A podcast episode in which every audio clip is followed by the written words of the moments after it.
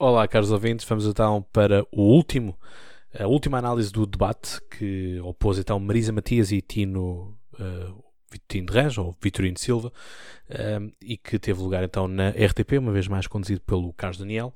Uh, e bom, o que é que nós tivemos? Aqui tivemos um debate que enfim, foi uma foi mais uma aula de sabedoria popular. E eu aqui estou a gostar da forma como o, o Vitorino Silva está. Uh, o que é que o Vitorino Silva está a fazer estes debates? Que é trazer aqui uma voz popular. E isto aqui é importantíssimo de nós percebermos isso, porque acaba por trazer aquilo que é sabedoria popular ou aquilo que é a percepção que o próprio povo tem das realidades.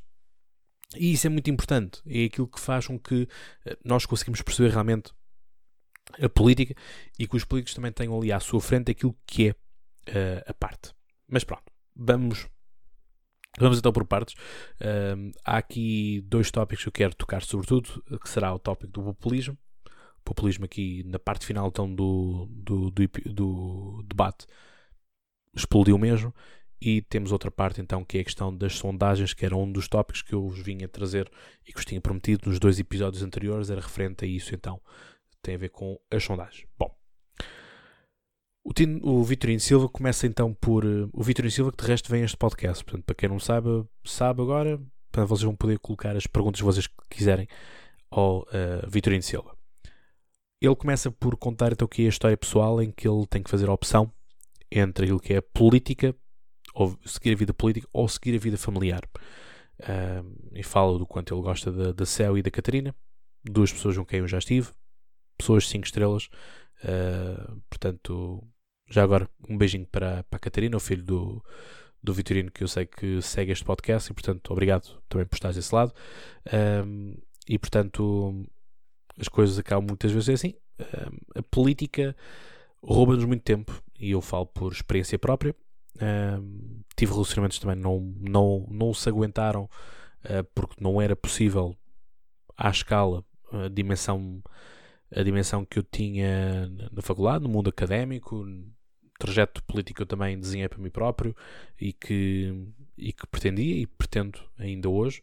Portanto, não é fácil. Nós temos que escolher isto. Implica, uh, às vezes, não vermos a nossa família durante um tempo, no sentido de horários estarem desencontrados. Eu saí, por exemplo, de casa às 6 da manhã uh, para, para, para, ir para a faculdade e chegava às 2 da manhã, quase assim de género. Portanto, houve dias uh, durante a semana que eu não, não tive contacto com a minha mãe sem ser por telefone. Portanto, às vezes acreditem, uh, o mundo da política é um mundo engraçado, fascinante, aditivo mesmo, mas também nos tira muitas coisas. Eu uh, ganhei muitas coisas na vida, tenho, tenho bons amigos na política, tenho uma grande rede de contactos que se espelha neste podcast também mas uh, perdi, perdi algumas partes do componente, do componente pessoal, do componente humano, por assim dizer, ou social, uh, porque lá está. Andava sempre em reuniões e andava sempre com, com coisas para frente e para trás, e portanto, obviamente que isso o próprio grupo de amigos no início acha piada porque dizem pá, estás na política e portanto nunca te esqueças de mim, etc, etc. Mas depois acabam por se afastar porque hum, acaba por não estar tão disponível para eles pronto, ficam aqui com, com um dado pessoal meu e portanto um, acaba, por ser, acaba por ser assim e, e esta é a dinâmica também do, do podcast é também falarmos aqui porque daqui a dois dias, daqui a um dia, o podcast está a fazer quatro anos e portanto já vocês já me conhecem há muito tempo, vocês já viram, uh, já me viram quando eu, eu, quando eu comecei este podcast eu não, não usava barba, agora uso barba, já mudei, já mudei duas vezes de óculos uh, aqui no, no percurso do podcast, portanto, enfim, as coisas são. Na altura estava com o meu mestrado em História Moderna Contemporânea, agora estou no meu mestrado em Ciência Política. Há tantas coisas, não é? Portanto, já mudámos de set, já mudei de casa. Enfim, uh, é o que é. Portanto, permitam-me este, esta parte também, uh, porque sou, eu sou feliz, sou feliz naquilo que faço e, portanto, eu tenho que vos agradecer a vocês por me permitirem uh, experienciar isto. Bom, vamos lá então. O Vitorino Silva vem aqui com a ideia de que uh, tem uma criatura de esquerda, mas às direitas. E portanto, aqui a ideia de estar uh, do, nos enquadramentos. Foi o que ele próprio também disse no debate que teve com, com o André Ventura, que ele foi soldado e precisava do pé esquerdo para marchar com o pé direito. Portanto, esquerda, direita, esquerda, direita. Um, e isto transpõe-se para aqui. Portanto, a ideia uh, de uma abrangência de eleitorado que pode contar com Vitorino Silva. Marisa Matias é colocada aqui a questão de se ela é, é candidata para tudo. E fala aqui, diz que é necessário que haja um rejuvenescimento nos outros quadros, etc., e nos outros partidos, etc, etc. Mas quer dizer, o Bloco de Esquerda se calhar tem que começar a dar uh, o exemplo, não é? Porque temos Catarina Martins na liderança do Bloco há muito tempo. Marisa Matias começa a quase a ser pau para toda a colher, não é? Portanto, foi número 2 na altura para o Parlamento Europeu, depois passou a ser cabeça de lista, foi há 5 anos candidata às presidenciais, está a ser candidata agora também. Eh, se não tiver um bom score, poderá correr o risco de ser afastado do partido e até mesmo por próprias opiniões que ela vai emitindo e por uh, informações que eu tenho de pessoas que são que fazem parte das cúpulas uh, do Bloco de Esquerda e das várias, uh, dos vários partidos que compõem o Bloco de Esquerda, parece que o cenário não está muito animador para Marisa Matias. Vamos ver como é que tudo isto corre, vamos ver o que é que vai acontecer. Eu tenho alguma, alguma dificuldade de que o Bloco abdique de um quadro como Marisa Matias. Não faz parte do meu pensamento político, longe disso, mas apesar disso é um quadro competente, é um quadro que se prepara, que faz investigação, que dá, que dá também o corpo manifesto e tem feito trabalho junto da, da União Europeia, obviamente do, do Parlamento Europeu. Portanto, acaba por ser isso. Há aqui depois um desentendimento que os dois fazem em relação àquilo que é a Marcelo, mas também aquilo que é em relação a António Costa. E portanto, a Marisa Matias vem aqui com a ideia de que os trabalhadores das cantinas, que o pessoal uh, que, que, faz acompanhamento, mas que não, não é pessoal médico, os cuidadores, os cuidadores informais, uh, não, a sua vida não vai melhorar com esta dupla de Marcelo e Costa. Tem que ser outro, outro presidente.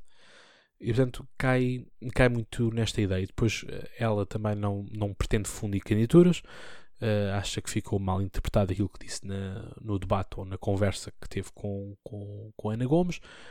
A ideia de que não há um excesso de candidaturas à esquerda, e este era outro ponto que eu também vos tinha prometido de trazer para aqui. Portanto, ela diz que não existe uh, excesso de candidaturas de, de, de, esquerda, mas que acha que o Partido Socialista deveria uh, de, de, ter avançado para este debate. Uh, o Carlos Daniel faz-lhe a pergunta também incómoda uh, de bom, mas uh, então assim já não há um e passa a haver um excesso. Não, não, e ela depois mexe no cabelo, fica toda nervosa e portanto uh, acaba por ser uh, acaba por ser um momento engraçado porque um minuto diz uma coisa, minuto seguinte já troca, já troca a visão. enfim, quer dizer, isto aqui acaba por ser muito assim, acaba por não haver grande sumo para, para vermos.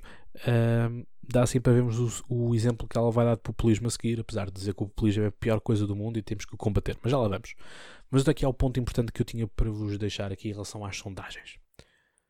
O Vitorino Silva está aqui num ponto importante, que é o Vitorino Silva não está a aparecer nas sondagens. Mas, ele diz outra coisa que é, no Porto, as sondagens que me dão no Porto dizem que eu vou ter 0% dos votos. E que é o ponto. E é o que eu digo, mas alguém duvida que a minha mulher ou a minha filha não vão votar em mim? Acham que as pessoas de Penafiel não vão votar em mim? Onde eu tenho o, o, a minha base, o meu eleitorado. E a verdade é esta. Vocês sabem que eu tenho a ideia de que as sondagens não revelam. Uh, é o que ele diz. Quem é que faz as sondagens? Quem é que manda as sondagens? Ele diz: ah, sonda ah empresas de sondagens estão ligadas à sede dos partidos.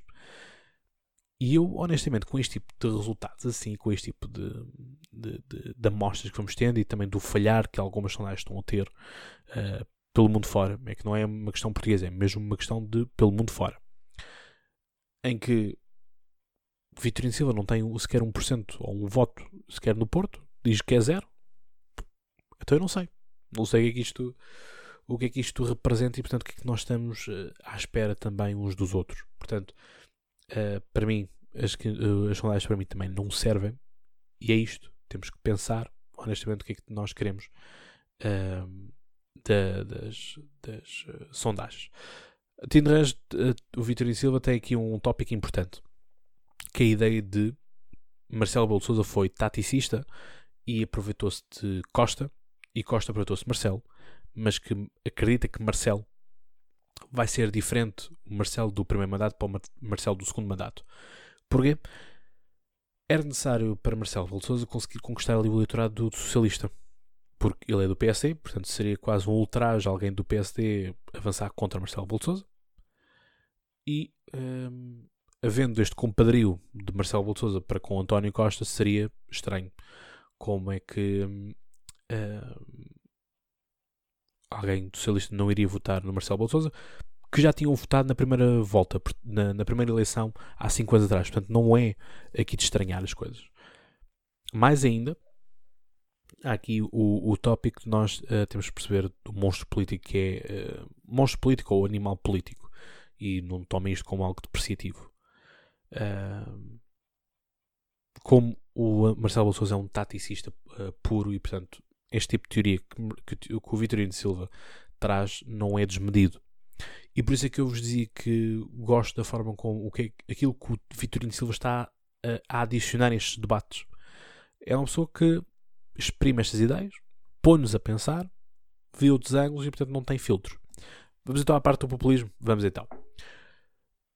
Um, o, o, o, a, a Marisa Matias fala de que Vitorino Silva e ela diverge na questão da, da geringonça. Ela diz: Eu sou fã de, uh, da geringonça, o, o Vitorino não o é.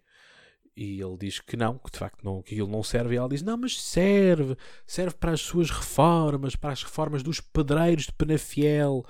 Há um minuto atrás tinha dito que os populismos eram perigosos e tínhamos que os combater. Se esta parte aqui de apelar às emoções, que é uma das valências do populismo. Portanto, o, o Carlos Daniel faz a, a, ideia de fazer uma separação daquilo que é a voz popular, aquilo que eu também já tinha dito no episódio anterior quando fez a análise sobre André Ventura, a questão do povo, do Paul Taggart, um, daquilo que é a separação ou do vazio que existe entre o povo e a elite.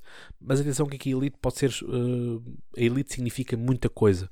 Mas isso será algo que eu irei explicar na Academia Política, portanto vocês uh, comecem a preparar-se para, para as aulas.